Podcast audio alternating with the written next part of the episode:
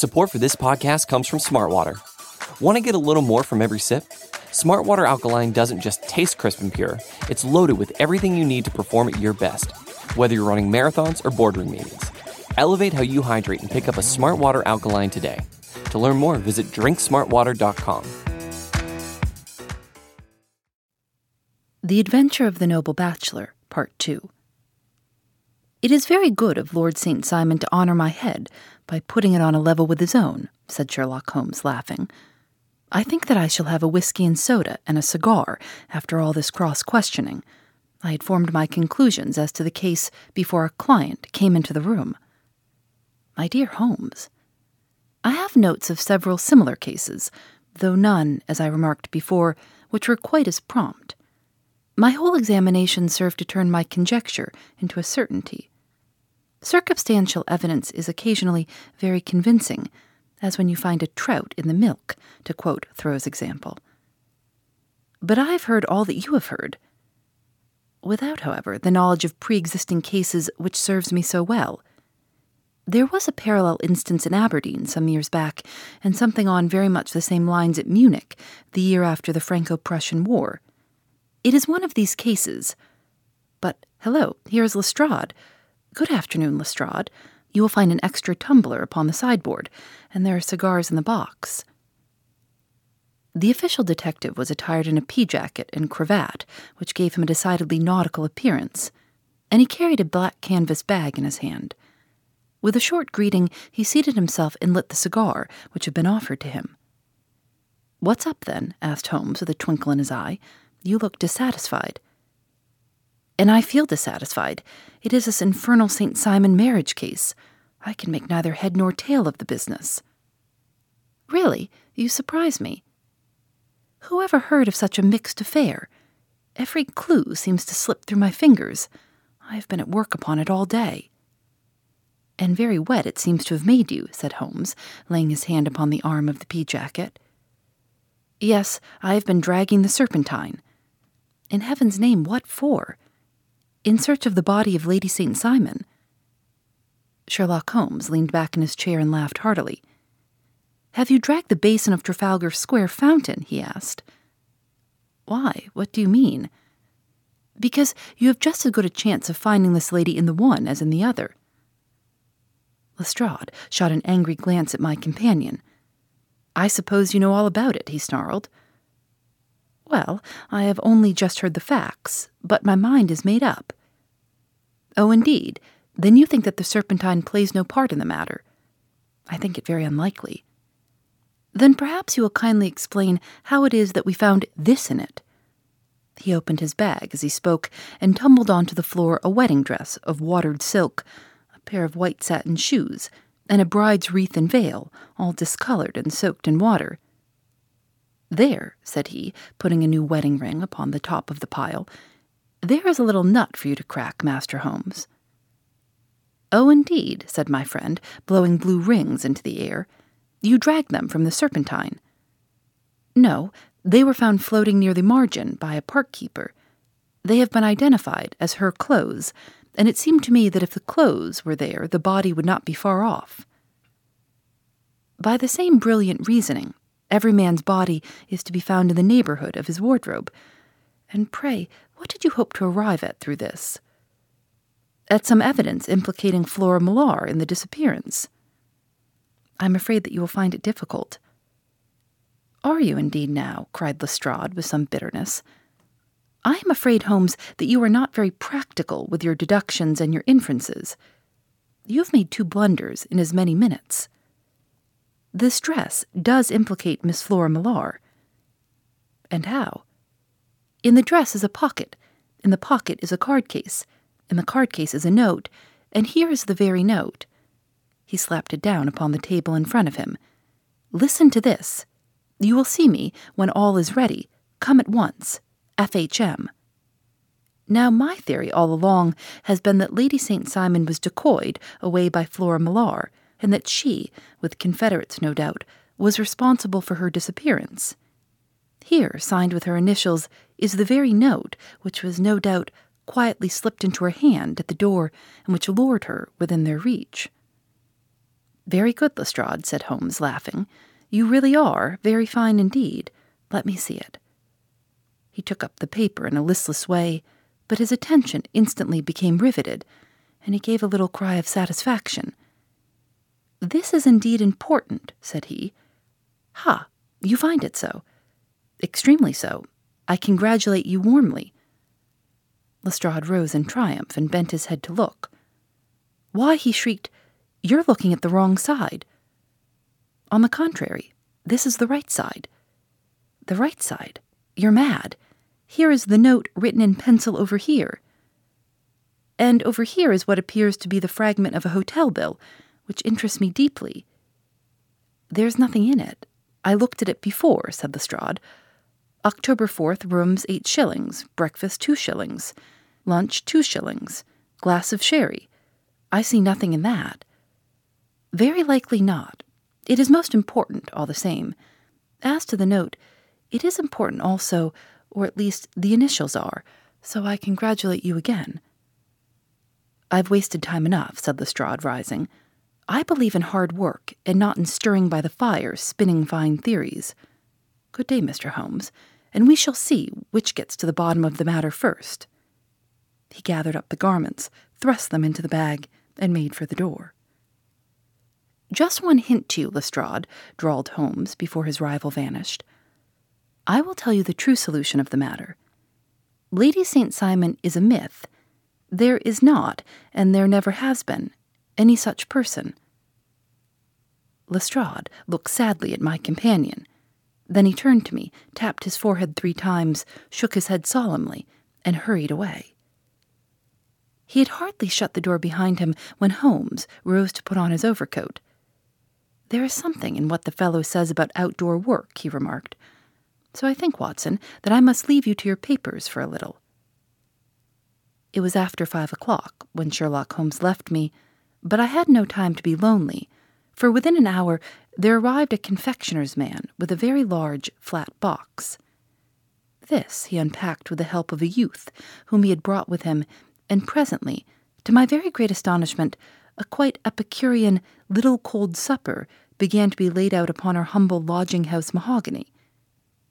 There were a couple of brace of cold woodcock, a pheasant, a pate de foie gras pie, a group of ancient and cobwebby bottles. Having laid out all these luxuries, my two visitors vanished away, like the genii of the Arabian Nights, with no explanation save that the things had been paid for and were ordered to this address. Just before nine o'clock, Sherlock Holmes stepped briskly into the room. His features were gravely set, but there was a light in his eye which made me think that he had not been disappointed in his conclusions. They have laid the supper, then, he said, rubbing his hands. You seem to expect company. They have laid for five. Yes, I fancy we may have some company dropping in, said he. I am surprised that Lord St. Simon has not already arrived. Ha! I fancy that I hear his step now upon the stairs. It was indeed our visitor of the afternoon who came bustling in, dangling his glasses more vigorously than ever, and with a very perturbed expression upon his aristocratic features. My messenger reached you, then? asked Holmes. Yes, and I confess that the contents startled me beyond measure. Have you good authority for what you say? The best possible. Lord St. Simon sank into a chair and passed his hand over his forehead. What will the Duke say, he murmured, when he hears that one of the family has been subjected to such humiliation? It is the purest accident. I cannot allow that there is any humiliation. Ah, you look on these things from another standpoint. I fail to see that anyone is to blame. I can hardly see how the lady could have acted otherwise though her abrupt method of doing it was undoubtedly to be regretted. Having no mother, she had no one to advise her at such a crisis. It was a slight, sir, a public slight, said Lord St. Simon, tapping his fingers upon the table. You must make allowance for this poor girl, placed in so unprecedented a position. I will make no allowance. I am very angry indeed, and I have been shamefully used. I think that I heard a ring, said Holmes. Yes, there are steps on the landing. If I cannot persuade you to take a lenient view of the matter, Lord St. Simon, I have brought an advocate here who may be more successful. He opened the door and ushered in a lady and gentleman. Lord St. Simon, said he, allow me to introduce you to Mr. and Mrs. Francis Hay Moulton. The lady, I think, you have already met. At the sight of these newcomers, our client had sprung from his seat and stood very erect, with his eyes cast down and his hand thrust into the breast of his frock coat, a picture of offended dignity. The lady had taken a quick step forward and had held out her hand to him, but he still refused to raise his eyes. It was as well for his resolution, perhaps, for her pleading face was one which was hard to resist. You're angry, Robert, said she. Well, I guess you have every cause to be. Pray, make no apology to me, said Lord St. Simon bitterly. Oh, yes, I know that I have treated you real bad, and I should have spoken to you before I went, but I was kind of rattled, and from the time when I saw Frank here again, I just didn't know what I was doing or saying. I only wonder I didn't fall down and do a faint right there before the altar. Perhaps, Mrs. Moulton, you would like my friend and me to leave the room while you explain this matter. If I may give an opinion, remarked the strange gentleman, we've had just a little too much secrecy over this business already. For my part, I should like all Europe and America to hear the rights of it. He was a small, wiry, sunburnt man, clean shaven, with a sharp face and alert manner. Then I'll tell our story right away, said the lady. Frank here and I met in 84 in McGuire's camp near the Rockies where Pa was working a claim. We were engaged to each other, Frank and I. But then one day father struck a rich pocket and made a pile, while poor Frank here had a claim that petered out and came to nothing. The richer Pa grew, the poorer was Frank. So at last, Pa wouldn't hear of our engagement lasting any longer, and he took me away to San Francisco. Frank wouldn't throw up his hand, though, so he followed me there and he saw me without Pa knowing anything about it. It would only have made him mad to know, so he just fixed it all up for ourselves. Frank said that he would go and make his pile too, and never come back to claim me until he had as much as Pa. So then I promised to wait for him to the end of time, and pledged myself not to marry anyone else while he lived. Why shouldn't we be married right away then? said he, and then I will feel sure of you and I won't claim to be your husband until I come back. Well, we talked it over and had fixed it all up so nicely, with a clergyman all ready and waiting, that we just did it right there. And then Frank went off to seek his fortune, and I went back to Pa. The next I heard of Frank was that he was in Montana, and then he went prospecting in Arizona, and then I heard of him from New Mexico after that came a long newspaper story about how a miners' camp had been attacked by Apache Indians, and there was my Frank's name among the killed. I fainted dead away, and I was very sick for months after. Pa thought I had a decline and took me to half the doctors in San Francisco. Not a word of news came for a year and more, so that I never doubted that Frank was really dead. Then Lord St. Simon came to San Francisco, and we came to London, and a marriage was arranged, and Pa was very pleased. But I felt all the time that no man on this earth would ever take the place in my heart that had been given to my poor Frank. Still, if I had married Lord St. Simon, of course I'd have done my duty by him. We can't command our love, but we can our actions. I went to the altar with him with the intention to make him just as good a wife as it was in me to be. But you may imagine what I felt when, just as I came to the altar rails, I glanced back and saw Frank standing and looking at me out of the first pew. I thought it was his ghost at first, but when I looked again, there he was still, with a kind of question in his eyes, as if to ask me whether I were glad or sorry to see him. I wonder I didn't drop.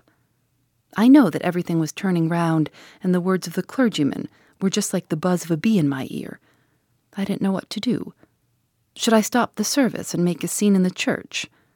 I glanced at him again, and he seemed to know what I was thinking, for he raised his finger to his lips to tell me to be still.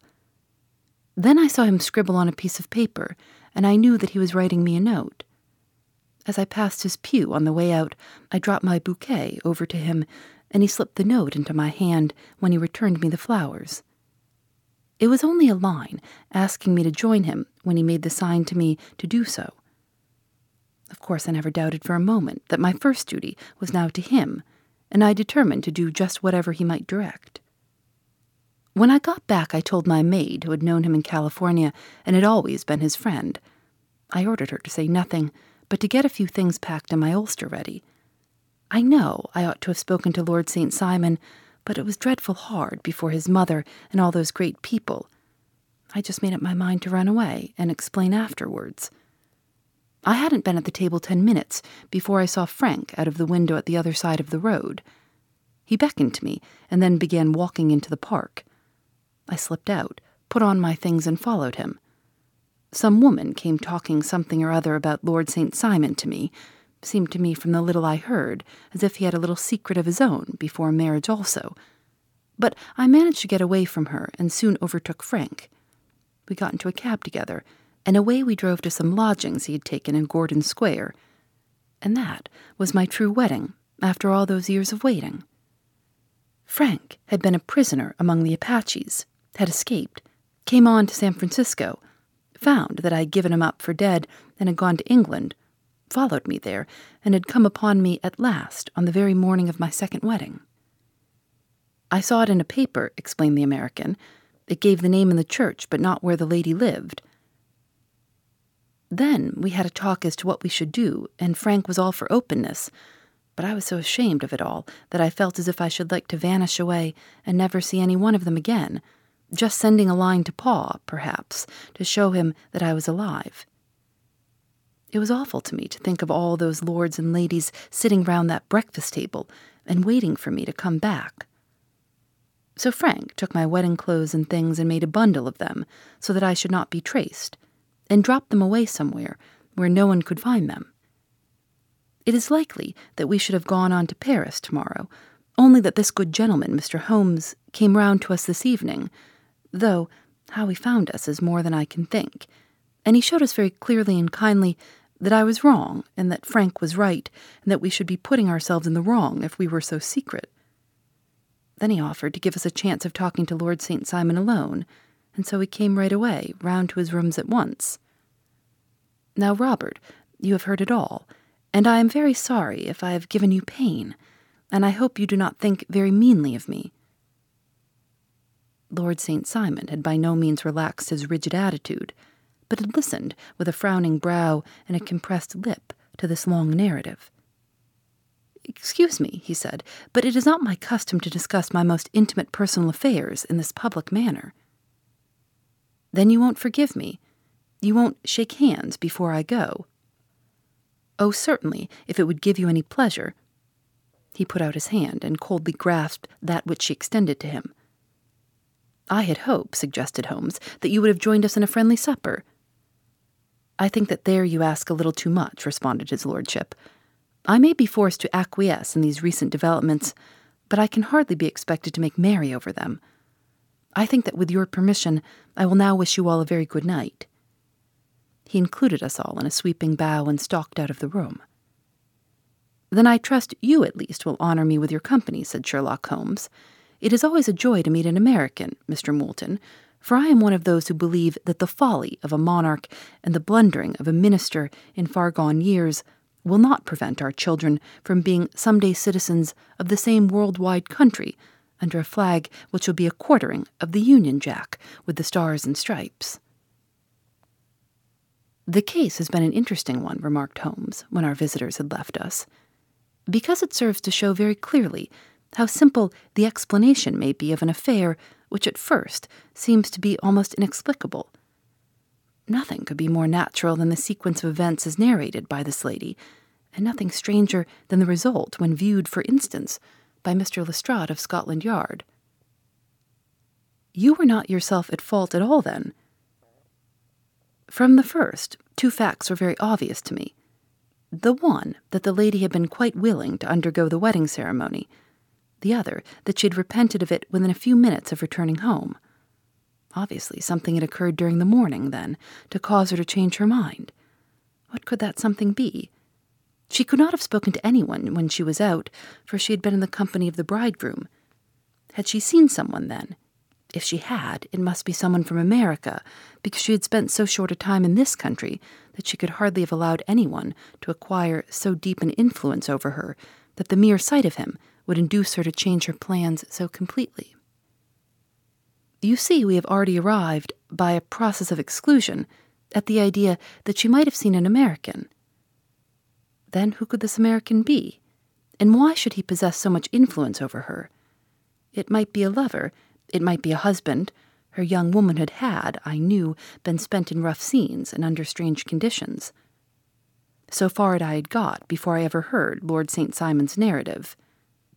When he told us of a man in a pew, of the change in the bride's manner, of so transparent a device for obtaining a note as the dropping of a bouquet, of her resort to her confidential maid, and of her very significant allusion to claim jumping, which in miners' parlance means taking possession of that which another person has a prior claim to, the whole situation became absolutely clear.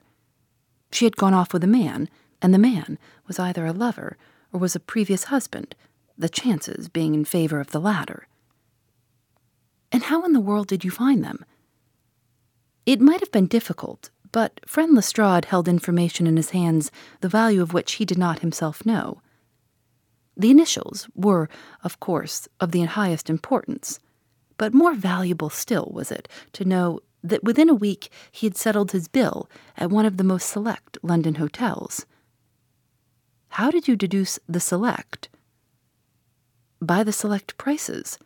Eight shillings for a bed and eight pence for a glass of sherry pointed to one of the most expensive hotels. There are not many in London which charge at that rate. In the second one, which I visited in Northumberland Avenue, I learned by an inspection of the book that Francis H. Moulton, an American gentleman, had left only the day before, and on looking over the entries against him, I came upon the very items which I had seen in the duplicate bill.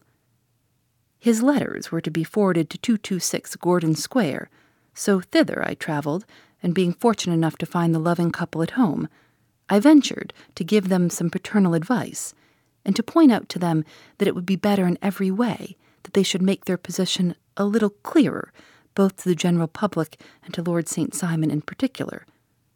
I invited them to meet him here, and as you see, I made him keep the appointment. But with no very good result, I remarked. His conduct was certainly not very gracious. Ah, Watson, said Holmes, smiling, perhaps you would not be very gracious either if, after all the trouble of wooing and wedding, you found yourself deprived in an instant of wife and of fortune. I think that we may judge Lord St. Simon very mercifully and thank our stars that we are never likely to find ourselves in the same position. Draw your chair up and hand me my violin, for the only problem we have still to solve is how to while away these bleak autumnal evenings. Phoebe Reads a Mystery is recorded in the studios of North Carolina Public Radio, WUNC.